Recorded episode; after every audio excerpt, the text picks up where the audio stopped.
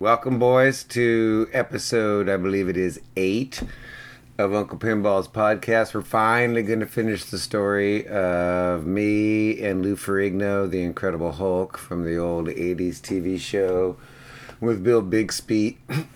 But the Incredible Hulk got a Hulk machine from the Texas Pinball Festival people, and I got wrangled in to set it up, and so we're at the point where I'm out at his house, which is out in wine country. We got a lot, I don't even know, 50 wineries around here, more, I don't even know.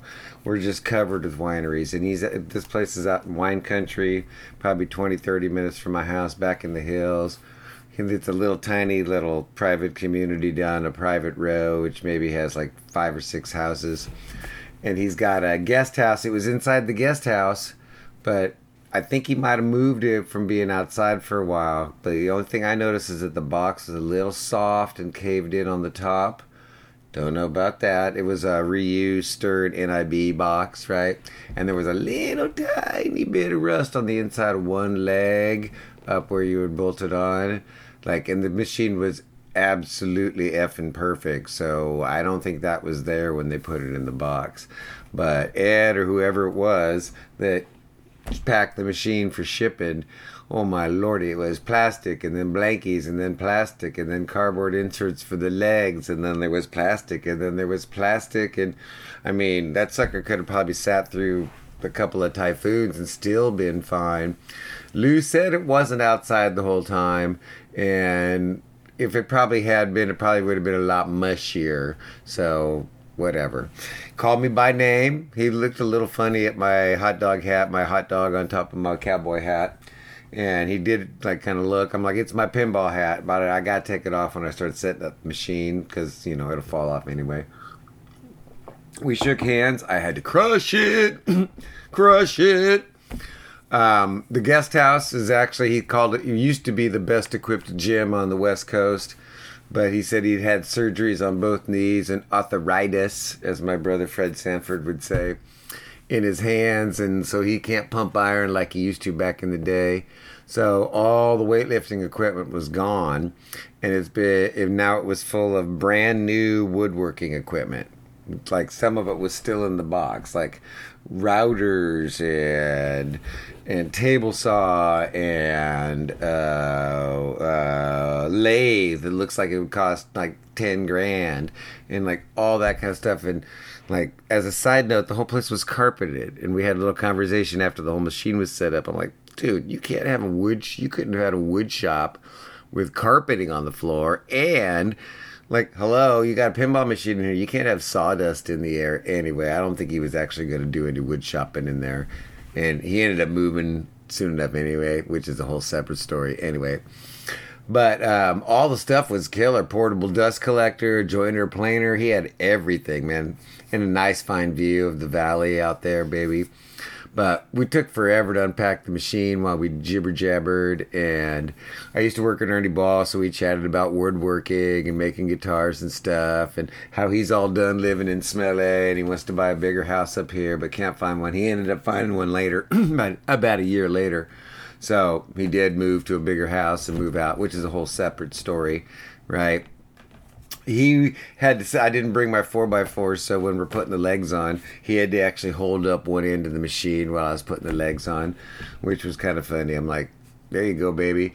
So that was kind of fun, and he was all kind of cute trying to hold stuff and tear off the plastic and crush the boxes flat, and he's trying to help and stuff, and we got the thing all put together, and I total noobed out, and I hadn't threaded the power cord through, and so we had to take the head off, and I made him hold it while I pulled it back out.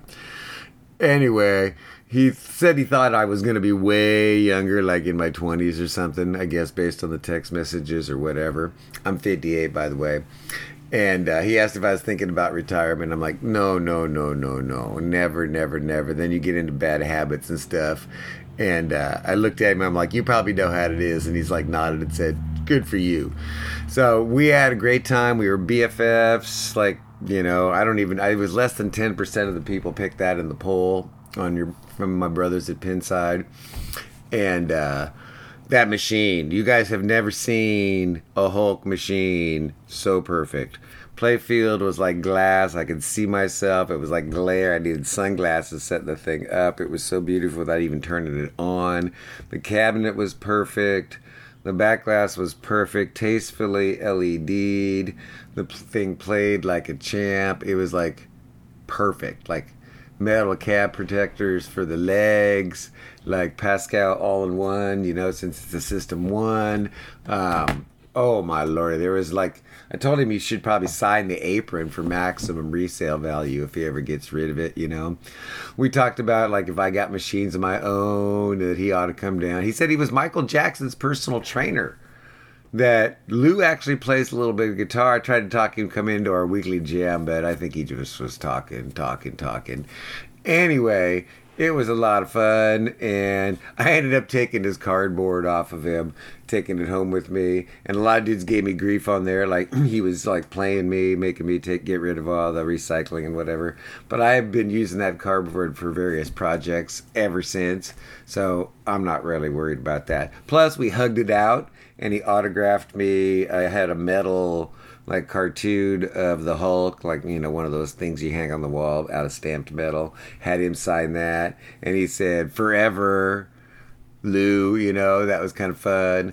So it was a lot of fun, and all the haters were wrong, and it was, you know, it was a great experience. I didn't get paid except for the experience and the autograph and the selfies. If you look on Pinside, I got a bunch of selfies up there with some pictures of the machine. It's the Lou Ferrigno update thread. Anyway, it was a lot of fun, and I was glad to prove the haters wrong. And there's a follow-up story to that that we'll do down the line. See ya.